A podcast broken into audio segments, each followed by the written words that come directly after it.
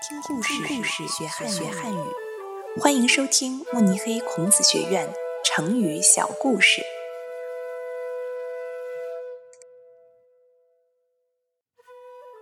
梁上君子，出自后汉书陈实传，改编者赵燕。东汉时期有个正直的人叫陈实，某年闹饥荒，很多人失去了工作，被迫做起了小偷。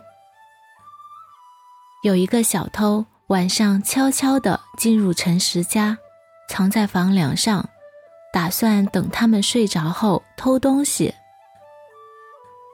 陈实发现了房梁上的小偷，却没有拆穿，而是召集了家人，严肃地说道：人应该积极上进，经常反思自己。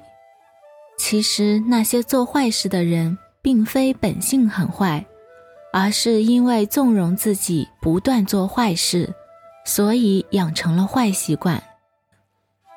人们常说，学坏容易，学好难。梁上的那位君子就是很好的证明。小偷听完陈实的话，马上羞愧地从房梁上下来，向陈实道歉。陈实给了他一些钱，让他去做生意。小偷非常感激，此后改掉了坏习惯，再也没有偷过东西。成语梁上君子可以指小偷，有时也用来比喻脱离实际的人。